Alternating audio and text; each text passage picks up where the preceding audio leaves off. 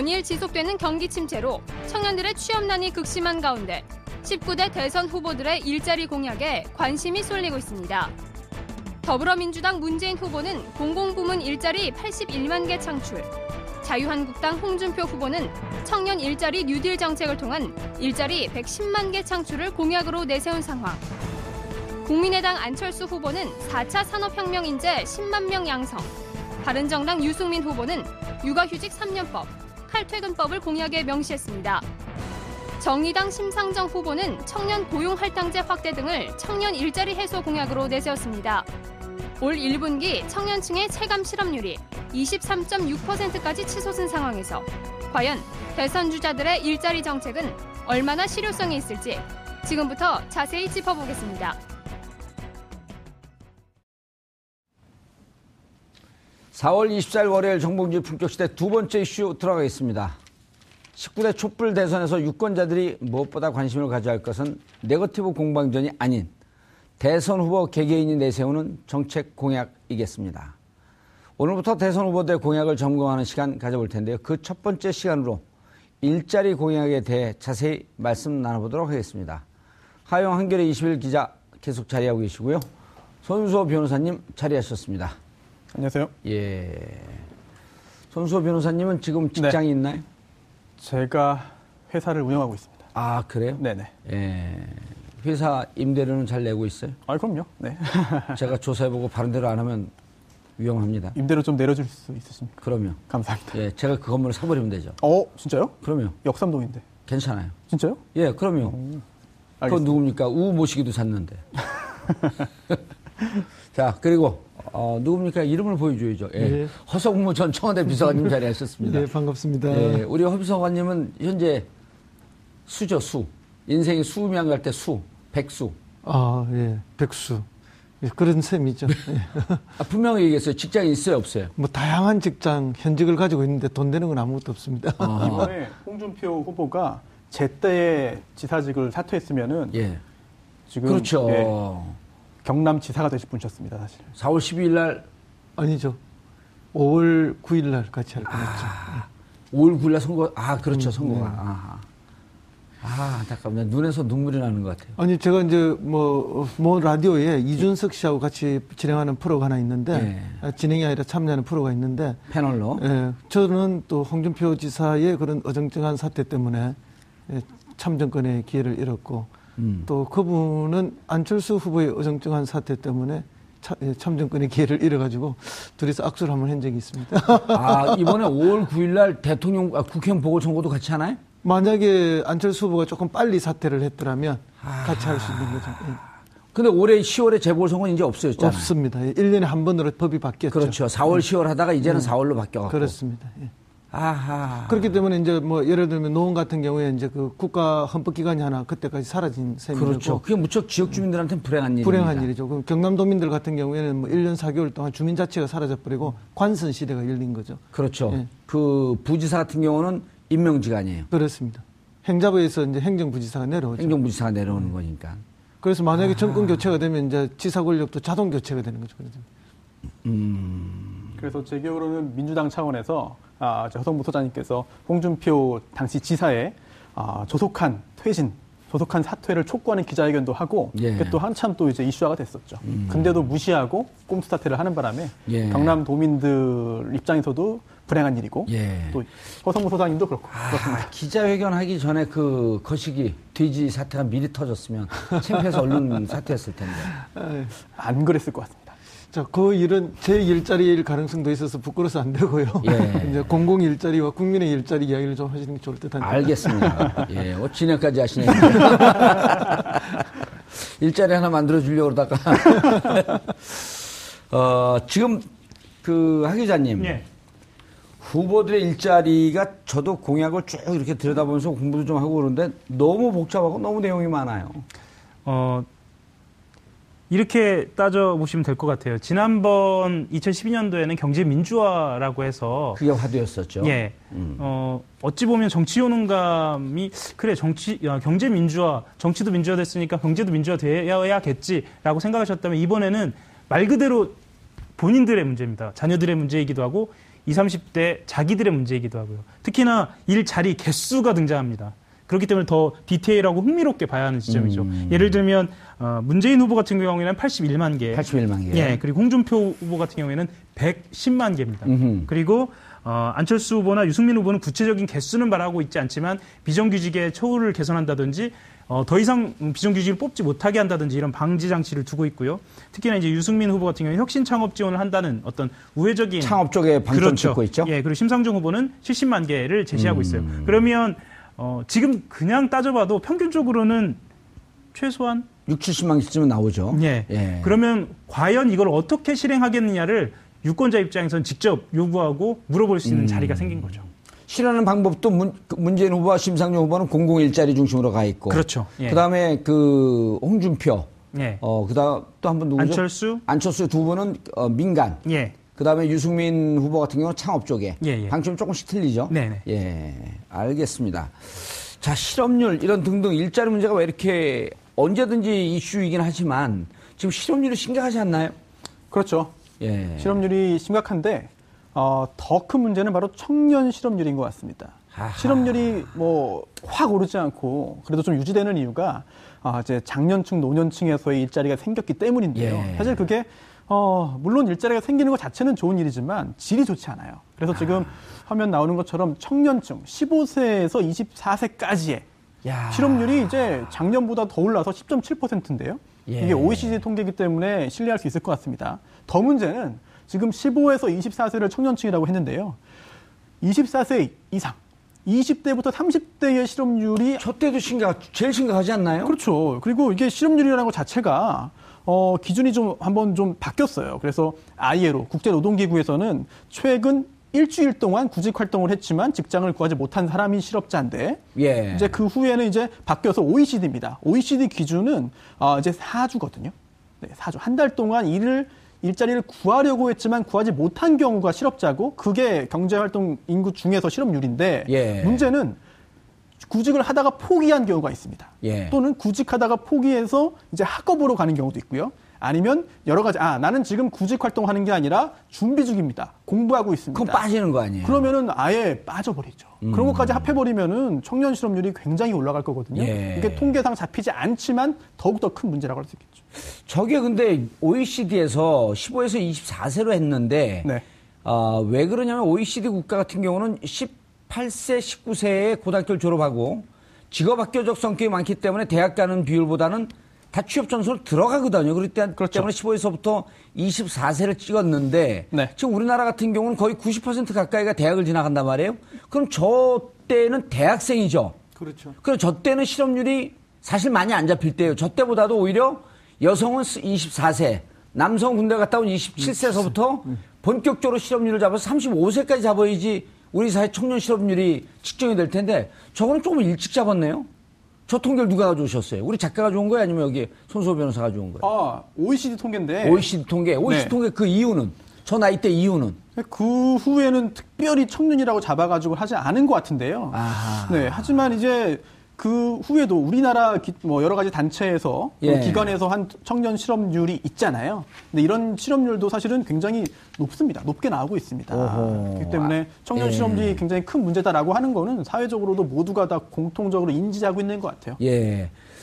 그 허비서관님, 예. 지금 이제 우리가 청년이라고 하면 그 고령화 시대에 접어들어서 과거의 청년이라고 하면은 어한 뭐 30살 아래 까지. 예, 그렇죠. 근데 당에서는 청년위원회 하게 되면 45세까지 아닌가요? 40세인가요? 아니, 원래 만 40세였는데 예. 이거를 뭐 43세, 45세 했다가 다시 이렇게 계속 조정을 좀 하고 당의 있어요. 청년은 40세까지가 청년이에요. 과거에는 그랬는데 중간에 또 뭐 45세를 한번 갔다가 예. 그다음에 뭐 사회 단체에서 하는 청년의 기준 뭐 예를 들면 뭐 라이온스라든지 그다음에 뭐 로타리 클럽이라든지 예. 이런 데서 뭐 만 43세, 42세 달에 또 그렇게 한번 조정했던 적도 음. 있고 그렇습니다. 그러나 사실은 이제 청년이라면은 40세로까지 가는 게 맞죠. 맞는데 그렇죠. 지금 뭐 시골 지역에 가면은 면단위 청년회 이런 데 가면 55세, 60세까지도 청년회 다 가입돼 있는 그런 상황입니다. 음. 이게 이제 고령화의 문제하고 같이 관련이 돼 있기도 하고 아 제가 그 말씀 왜 드리냐 하면 저기 나왔는데 이제 24세서부터 35세 혹은 40세까지 좀 멀다고 할지라도 제가 보기에는 평균 결혼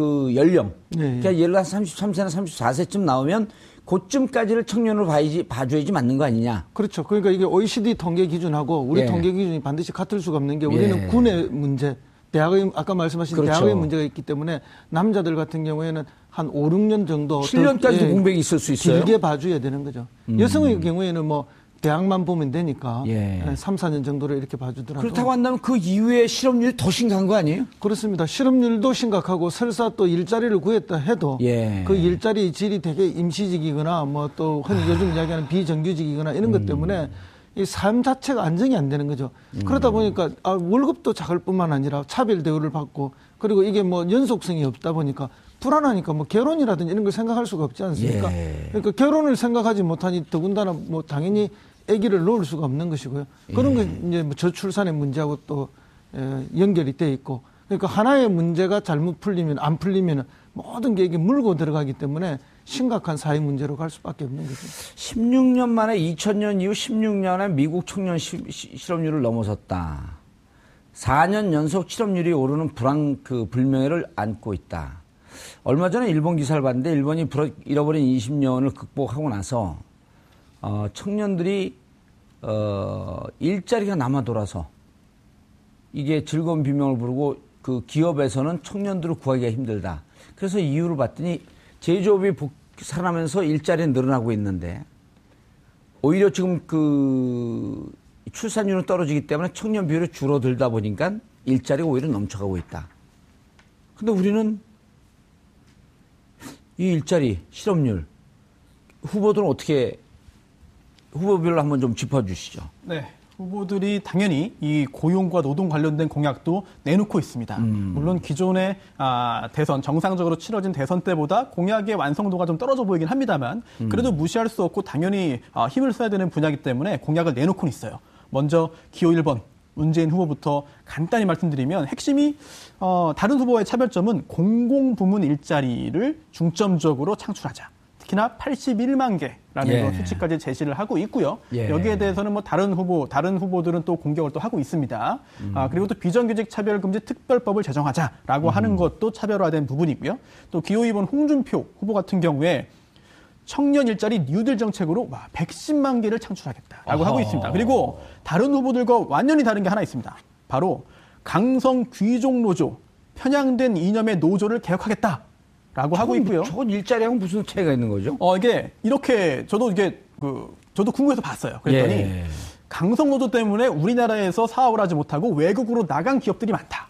그래서 예. 우리나라에서 대한민국에서 강성 노조가 그렇게 활기칠 수 없도록 하면 외국에 그서 사업을 하는 우리나라인들이 기업인들이 돌아올 것이다. 음. 그렇다면 일자리가 생기지 않겠느냐라고 하고 있고요. 또 하나 특징적인 점이 하나, 하나 이거, 이겁니다. 실업률을 낮추고 또 비정규직을 줄이기 위해서는 해고를 쉽게 하면 된다. 좀 놀라운 그런 그 논리 귀결입니다만. 아니 지금 노영 유연화 정책 때문에 네. 해고 네. 문제 및 어, 비정규직이 늘어나고 있다. 네. 이런 게 다 그 공인이 나온 진단인데 해고를 쉽게 하면 실업률이 줄어든다? 그럼, 네. 그럼 뭐죠? 해고가 어렵기 때문에 채용을 안 한다는 논리거든요. 이 부분에 있어서는 좀 다른 후보 간단히 소개드리고 기회가 되면 자세히 좀 논하고 싶어요. 맞는지 틀린지를. 예. 어, 홍준표 후보는 이렇게 좀 독특한 노동 관련 공약을 내놓고 있습니다. 예. 또 안철수 후보 같은 경우에는 문재인 후보와 좀 다른 점이 있습니다. 예. 바로 관 주도가 아닌 또는 공공 부분이 아닌 민간 관련된 부분에서 좀 힘을 주자라고 하고 있는데요. 어, 4차 산업혁명 인재 10만 명 양성, 10만 양병. 4차 산업혁명 네. 하게 되면 그 대체로 이제 그 이해되는 게 IoT. 네. 어, IoT? 인터넷 of Things. 네. 그러니까 사물의 인터넷화. 사물 인터넷. 예, 사물 인터넷화. 네.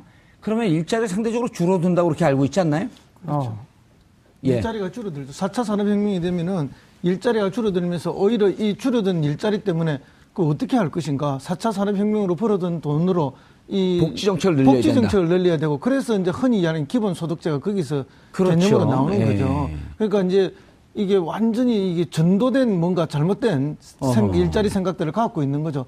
4차 산업은 뭐 좋은 일자리 만들 거라는 이야기를 하지만 예. 지금 구로공단에서 4차 뭐 구로 디지털 단지에서 뭐 4차 산업에 뭐 밤을 새워서 일을 한다 이래야지만 심상정 후보 이런 이야기를 했지 않습니까? 40년, 50년 전에 봉제 공장에서 밤새 미싱 돌리던 그 어려움이나 지금 거기서 불 켜고 밤새도록 일하는 4차 산업에 종사하는 근로자들이나 그 모양만 바뀌었지. 음. 고통스럽게 일하는 것 또 노동을 착취 당하는 똑같은 거다. 음. 이거에 대한 근본적인 해결 방법 내놔야 된다. 그래서 이제 나오는 게 칼퇴근법이라든지 이런 게 나오는 거죠. 예. 지금 우리 근로기준법에서는 여덟 아, 9시 출근해서 여섯 시 퇴근하는 여덟 주, 아, 일일 여덟 시간주 사십 시간 노동제거든요. 예. 그, 이거를 이제 아홉 시간 출근해서 다섯 시간 퇴근하는 일일 일곱 시간 노동제, 음. 주 서른다섯 시간 노동제를 하자. 이렇게 칼퇴근법을 만들어서 인간다운 삶을 사는 그런 노동의 가치를 중요시 해보자. 이런 이제 노동 중심의 이제 공약을 심상정 후보가 내놓고 있죠. 예. 근데 뭐 사실은 이게 맞는 말입니다. 그러나 당장은 바로 실현되진 않죠. 그러나 저는 이제 심상정 후보의 공약이 왜 중요한가 하면은 심상정 후보도 그럴 뿐만 아니라 칼퇴근법은 유승민 후보도 유승민 후보도 있잖아요. 내라서. 그래서 심상정 후보가 농담처럼 이런 이야기를 하죠. 아니 유승민 후보가 너무 진보적인 공약을 많이 받아줘 가지고 우리가 내놓을 공약이 없다. 어허. 예를 들면 육아 휴, 휴가 3년제 예. 이런 것 같은 경우에 뭐 더 이상의 뭘 내놓을 만큼 없이 아동 수당. 예, 아동 수당도 그렇고 뭐 이런 예. 이제 그게 결국 어떤 효과인가 하면은 진보 정당들이 당장은 받아들이기 어렵지만 이런 그 어, 진보적 아젠다를 던짐으로써 보수 정당들이 이게 몇 년 후에 뒤따라가면서 구체적 정책으로 실현해내는 걸 우리는 이미 많이 봐왔습니다. 예. 그것이 무상급식 제도라든지 뭐 여러 가지 이런 걸 봐왔던 거죠. 예. 그런 면에서 심상정 후보의 공약을 좀 높이 평가해 줄 필요가 있다. 자, 아까 말씀하셨던 IoT 4차 산업혁명으로 다시 돌아가 보죠. 음. 안철수 후보의 그 음. 4차 산업혁명은 실질적으로 일자리가 줄어드는 건데 그 부분에 대해서 10만 명을 양성하겠다? 그 이제 구체적으로 뭐 무슨 돈으로 어떤 방식으로 한다는 거에 대해서는 거기에 대한 강론 아직 예, 없고 강론을 우리가 국민들도 그렇고 저희들도 잘 모르고 그죠? 예. 본인은 이야기했지만은 그게 뭐 이슈화돼서 구체적으로 내려와 닿지는 않았으니까. 예, 심상정 후보도 일자리는 관주도 그럴 수밖에 없는 공공, 게요. 공공 부문의 일자리를 얘기하고 있죠. 그렇습니다. 지금 이제 민간 부문의 일자리를 늘 주장했던 게 뭔가 박근혜 이명박 정권이 민간 부문 일자리 이야기를 했지 않습니까? 예. 그걸 하기 위해서 뭘 했는가 세금을 깎아줬어요. 법인세를. 음. 그럼 법인세 깎아주니까 그 소득만큼 너가 공장 세우고 일자리 만들어서 잘해봐라. 늘어났습니까? 담배세만 늘어났죠. 네, 담배세만 늘어났고 일자리는 줄었어요. 왜냐하면 예. 그렇게 깎아준 세금으로 전부 사내 보유금만 가지고 700조, 뭐 800조 원 음. 들고 있는 거 아닙니까? 투자 안 하는 거예요. 그러니까 이제 그런 방식으로 하면서 자꾸 민간한테 뭘 해봐라 하면 민간이 하겠습니까? 예. 그러면 오히려 세금 문제를 제대로 짚어서 국가가 주도적인 예. 일자리 정책을 하는 게 맞습니다. 이 시점은. 알겠습니다. 손 변호사님. 예. 의아한 게 말씀을 듣다 보니까 네. 민간 부문의 일자리를 늘리겠다. 네. 그럼 민간 부문의 기업을 활성화시키겠다라고 하는 것은 그 정책에 뒤따르면 좋은데 민간 부분의 일자리를 늘리겠다라고 하게 되면 마치 이전의 권위주의 정권의 관치 경, 경영, 관치 경제 이런 느낌도 오거든요. 네, 그렇습니다. 예를 들어서 세금 깎아주겠다라고 하는 것은 지금 국가 세수도 완전히 이 바닥이 나 있는 상태에서 세금 깎아주는 거로는 이미 이전 이명박근혜 정권 시절에 안 됐던 걸 알았단 말이에요. 그럼 민간 주도 일자를 만들겠다라고 하는 건 포인트를 어떻게 잡고 있는 겁니까? 약간 의아한 부분이 있습니다. 왜냐하면 지금 현재 민간에서 고용 창출이 제대로 되지 않기 때문에 문제가 있는 예. 것이고요. 이러한 문제를 해결하기 위해서 대통령이 필요한 거고 음흠. 그러한 대통령이 이 일자리 문제를 어떻게 해결할지가 공약인데 사실은 민간 주도를 하겠다라고 한다면은 사실은 돌고 돌고 돌아서 현상 유지밖에 안 되는 거 음. 아니냐라고 하는 의문을 제기할 수밖에 없습니다. 예. 그러다 보니까 아, 관주도인지 민간 주도인지 여부에 따라서 대선 후보 주요 다섯 명의 후보의 어, 입장이 완전히 갈리는 것 같아요. 예. 그리고 또 양쪽에서 서로 서로가 서로를 공격할 수는 있습니다. 음. 민간 주도로 해야 된다라는 입장에서는 아니 지금 공공부문 일자리 81만 개 한다면은 이게 이게 관치 경제 아니냐. 음. 그렇다면은 과연 이게 지금 현재의 사회상에 맞는 것이냐, 음흠. 효율성이 있느냐라고 하는 공격을 하게 되는데 오해가 좀 있는 것 같습니다. 아하. 오해가 있습니다. 뭐냐면은 이 공공부문 일자리 하게 되면은 먼저 떠오르는 게 공무원이죠. 예. 그렇다면 공무원 81만 명을 늘리겠다는 거냐? 아닙니다. 문재인 후보의 공약은 그게 아니고 물론 81만 개의 그런 그 아, 일자리 중에 공무원도 있습니다. 근데 공무원은 17만 명. 음. 그리고 또 왜냐하면 공무원 같은 경우 소방 공무원, 공무원 같은 네. 경우는 아직 3교대가 안 되는 공무원들이 있거든요. 그렇습니다. 예. 또 국가직도 아니고요. 예. 그 문제가 있습니다. 그리고 의료, 보육, 복지, 교육 분야 사회 서비스 일자리가 그 두 배인 34만 개. 그리고 아하. 또 공공기관이 민간에 용역을 줄 일자리가 또 30만 개입니다. 아하. 이런 걸 합해 가지고 하는 것이고요. 또 하나가 아, 그동안 민간 영역에서 사회 서비스를 하고 있던 것이 총 34만 개인데 이걸 공공부문으로 흡수를 하겠다. 음흠. 일자리의 질을 높이겠다라고 하는 것이죠. 구청 같은 데 가면 어, 자동차 관리 요원 이런 분들이 용역을 줘서 비정규직으로 계약직으로 쓰이는 경우가 많이 있었는데 몇, 많은 구청장들이 그분들을 정규직으로 돌린 사례가 있거든요. 그렇습니다. 그런 경우는 일자리가 실제로 늘어난 케이스죠. 그리고 이제 그 질이 좋아지는 질이 좋아지는 거죠. 고용이 안정되고 예. 신분이 안정되기 음. 때문에 그 순간에 뭐가 생길 수 있는가 하면 결혼이 가능하고 자녀 출산이 아. 가능하고 그러니까 우리 사회의 근본적인 문제가 해결되는 한 영역이 되는 거죠. 음. 지금 같이 이제 용역을 주게 되면 그 사업자가 그 과실을 다 따가버리지 않습니까? 근데 이제 그 부분을 골고루 근로자들한테 나눠주게 되는 거고 직업적 신분의 안전성을 주게 되는 그런 거죠. 그리고 음. 이것뿐만 아니라 왜 이 공공부문을 비판하는 사람이 왜 잘못됐는가 하면은 사실은 정부 예산을 보조받아서 다 이 일자리들이 운영되고 있는 거거든요. 예. 그걸 이제 그 같은 돈이라도 신분의 안정이라든지 음. 같은 돈으로도 좋은 일자리를 전환시켜 줄 수 있는 겁니다. 이게. 예. 간접 고용이 예. 문제거든요. 예. 간접 고용이 문제인데 알겠습니다. 간접 고용으로 네. 넘어가기 전에 아까 안철수 후보 얘기를 잠깐 하다 말았는데 4차 산업혁명으로 10만 명 양성 어떤 어떤 일자리를 구하겠다는 건가요? 실제로 4차 산업혁명에 대한 그 정의부터 내려져야겠는데요. 예. 아까 말씀하셨던 것처럼 사물인터넷이나 아니면 그 생명이라든가 예. 아니면 바이오 쪽, 바이오 쪽, 예. 뭐 여러 가지 이, 이 직군들이 다양하게 있을 음. 수 있겠고요. 하지만 음, 조금 더 들여다봐야 할 것은 이것을 구체적으로 어떤 로드맵을 가지고 그러면 어떤 방식으로 진행하겠다는 것은 지금 손에 잡히고 없죠. 있는 예. 상황이 아니기 때문에 음. 뭐 조금 기대해 본다면 다음 토론 때 이것에 대해서 조금 더 논의하면서 구체화되지 않을까 그 음. 그 정도 수준에서밖에 얘기할 수 없는 상황인 것 같습니다. 새 정치하고 같은 꼴이 되지 않을까요? 새 정치를 계속 얘기하는데 새 정치 무엇인지 실체는 결국 나오지 않고. 음, 좀 두고 봐야겠죠. 산업혁명이다라고 예. 하게 되면 무한 기대를 갖는데. 예. 자, 그 아까 이제 우리 호성모 비서관도 얘기했지만 그 기본소득제라고 하는 것이 어쨌든 그 산업의 구조 발달을 보게 되면 노동 집약 쪽에서 기술 집약 쪽으로 넘어오면서 일자리가 줄어드는 거거든요. 네. 그러면서 복지 문제가 강화되는 거고. 네. 이 기, 그 기술 집약 쪽에서 한 단계 더 업그레이드 되는 게 이제 4차 산업혁명으로 가는 건데. 네. 그럼 일자리는 현격히 줄어들거든요. 실제로 그래서 일자리를 나눠야 하고 또 예. 개념적인 차원에서 예를 들어 그러면 예. 이렇게 해갖고 부가가치가 높아지니 월요일서부터 목요일까지 근무하고 또 금요일서부터 일요일까지 근무하는 직장을 해갖고 일자리를 유럽처럼 나눈다든지. 예. 하지만 그게 이제 구체적으로 아직은 남아 있지 음. 않아서 그것에 대해서는 조금 더 지켜봐야 하는 그런 예. 상황인 것 같습니다. 지켜보다가 선거 끝날 것 같은데. 예. 손소 변호사님, 네. 아까 무슨 말씀하셨죠? 아, 간접 고용 문제를 예. 아까 잠깐 말씀드렸는데. 간접 고용을 네. 설명해 주시죠. 어떤 네. 형태입니까? 직접 고용에 반대되는 개념이겠죠. 왜냐면은 그 어떤 그, 어, 이제. 깜짝이야. 어떻게 그렇게 설명을 잘하세요? 직접 고용. 직접 고용은 간접 고용에 반대되는 개념이고. 그렇습니다. 예. 예. 중간에, 중간에 누군가 끼어 있다는 얘기죠. 아하. 예. 따라서 그, 아, 파견 근로자를 아, 말합니다. 파견 근로자법이 있으니까. 네. 용역 회사와 계약을 하는 것이고요. 예. 또 근로자는 그 용역 근로자는 또 용역 회사에 속해 있기 때문에 예. 직접 고용이 아닙니다. 그래서 어, 국회 청소 노동자들도 음. 용역 회사 소속으로 있다가 간접 고용이었죠. 그러다가 예. 약속을 했고 이번에 아 바뀌었죠. 직접 고용으로 바뀌었는데 직접 고용으로 바뀐 날 네. 국회 정세균 의장이 그, 그 국회 공무원증을 주면서 네. 막 눈물을 흘리면서 받는 그런 장면이 나왔었죠. 그렇습니다. 이처럼 좀 상징적인 장면이고요. 그런 것들은 예. 이게 음 문재인 후보도 이런 공약을 하고 있어요. 간접 고용 지금 하고 있는 비정규직을 공공기관에서 무기계약직이라도 직접 고용하는 방안 이런 아. 것들을 좀 아, 검토를 하고 있는 것이고요. 물론 문재인 후보의 이런 그 공공 공공부문 일자리 창출에 대해서도 어, 비난은 있습니다. 비판은 있습니다. 과연 재원을 어디서 마련할 것이냐라고 음. 이런 비판도 있는데 어, 거기에 대해서도 사실은 증세가 필요하냐 증세가 필요 없냐 예. 이런 것에 대해서도 여러 가지 논란이 있는 상황이죠. 음.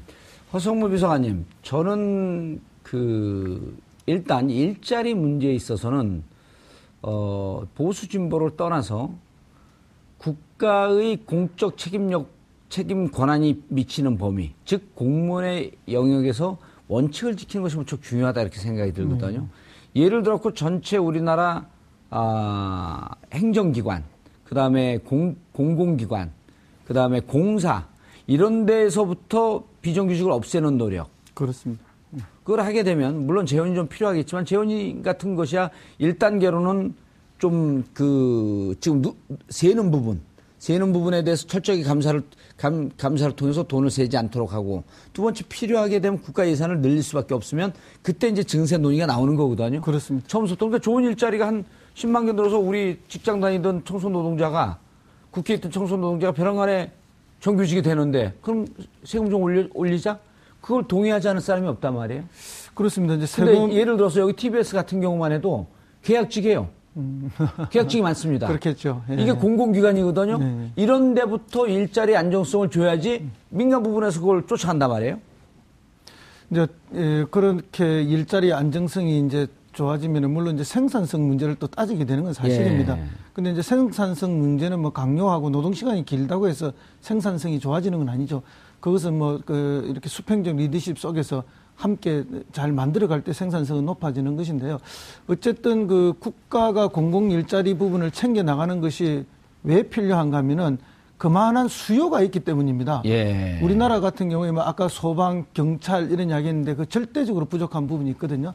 그 다음에 이제 취급 군인의 문제가 또 하나 남아 있습니다. 예. 우리 군 내 구조 개편의 문제가 남아 있고 그 속에서 이제 아. 그 취급 군인 하사관 고급 하사관 제도가 필요한 것이고 그런 속에서 이제 계속 사회복지사라든 일자리 부분이 늘어날 수밖에 없습니다. 음. 그런데 우리가 여기서 중요하게 한번 고민해봐야 될 그 과거 군 단위에 인구가 10만 명, 군민이 10만 명일 때 공무원 숫자 300명이었어요. 예. 그러면 지금 이게 공, 군, 그 숫자가 줄어서 인구가 뭐 4만 명, 5만 명이라도 공무, 공무 숫자 300명이거든요. 예. 그럼 이게 이제 직무 분석이라는 게 있습니다. 음. 과연 이, 이 사람의 이 직무의 이 업무가 이 직에 일하는 업무 양이 맞는지 안 맞는지에 따라서 업무 재조정을 하고 그 다음에 업무가 맞든 안 맞든 과거에 고유한 기능이 잘 없어지지 않고 그대로 있는 부분이 있습니다. 예. 그거는 뭐 그대로 갈 수밖에 없는데 그럼 새로운 수요가 너무 많지 않습니까? 이 새로운 수요는 새로운 공무원이 늘어날 수밖에 없는 음. 서비스가 필요한 부분이 있어요.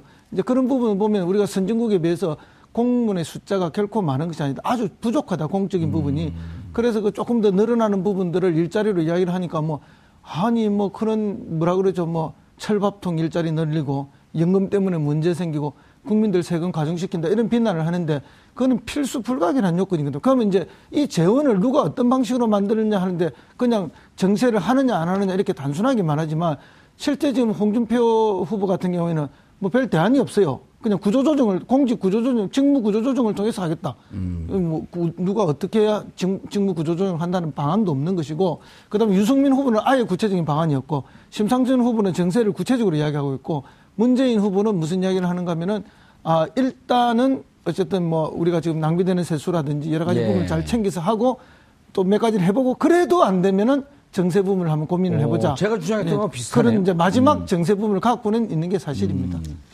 하 기자님, 예. 칼퇴근법 같은 경우는 그 당장은 모르지만 예. 그 칼퇴근법에 대해서 대한 사회적 합의를 도출하면서 시행을 해야 되지 않을까요?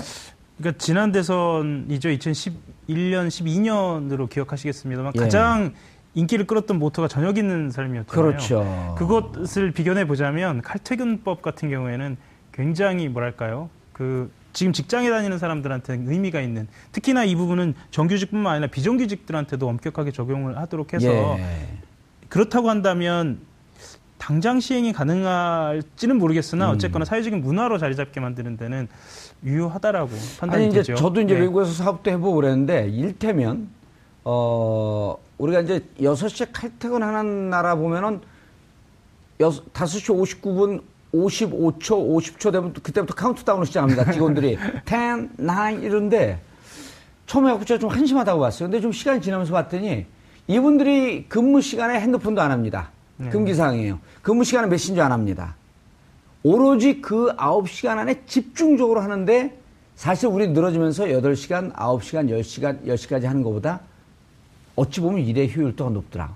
사회적 마인드를 오너십도 그렇고 아 이게 칼퇴근 시키면 칼퇴근 시키는 그 안에 집중해서 일을 할 수 있는 그리고 본인들이 그 인간으로서 좀 자존감을 받는 이런 쪽으로 문화가 급격하게 전환돼야 될 때 아닌가요? 그렇기도 하고요. 실제로 칼퇴근을 할 수 없을 만큼 업무량이 과중한 직격도 굉장히 많거든요. 그렇다고 한다면 그 칼퇴근법을 시행하면서 일자리를 또 나눌 수 있는 예, 예. 그런 방안들이 또 나올 수 있는 겁니다. 음. 그래서 말하자면 어, 당근과 채찍이랄까요? 예. 아무튼 이 두 가지를 동시에 제한하면서 일자리도 늘리고 어찌 보면 복지도 좀 향상시킬 수 있는 뭐 그런 예. 아이디어일 수도 있겠죠. 알겠습니다. 아, 일자리 문제 어, 말씀 나눠봤는데 부족한 부분, 부분은 저희가 또 내일 계속 논의하도록 하겠습니다. 대통령 후보 3차 TV 토론회가 끝났습니다. 토론회를 바라보는 국민들은 착잡합니다. 심지어는 불안하기까지 합니다. 전임 대통령의 악몽이 떠오르는 것 같기도 합니다. 검증이 되지 않은 상태에서 거짓 주장과 홍보에 홀려 잘못된 선택을 했던 과거 전철을 되풀이할까 두려운 심정입니다. 어느 후보가 어떤 정책으로 어떤 내용의 나라를 꾸려나갈지 그 후보의 자질은 과연 어떠할지 비전과 청사진은 무엇인지 꼼꼼하게 밝히고 잘 살펴진 상태에서 대통령을 선택하고 싶은 것이 국민들의 심정일 것입니다. 과거로 되돌아가자는 것이 아닙니다. 미래, 더 좋은 대한민국으로 나아가자는 것입니다. 자질 검증이 필요하겠지만 정책과 미래 비전을 더욱더 보고 싶습니다. 그 근거 위에서 제대로 된 대통령을 뽑고 싶습니다. 대통령 잘못 뽑아서 눈물 흘리는 일, 촛불 드는 일 더 이상 반복하고 싶지 않습니다. 후보와 캠프 모두에게 바라는 심정입니다. 4월 24일 월요일 정봉주 품격시대 마치겠습니다. 감사합니다.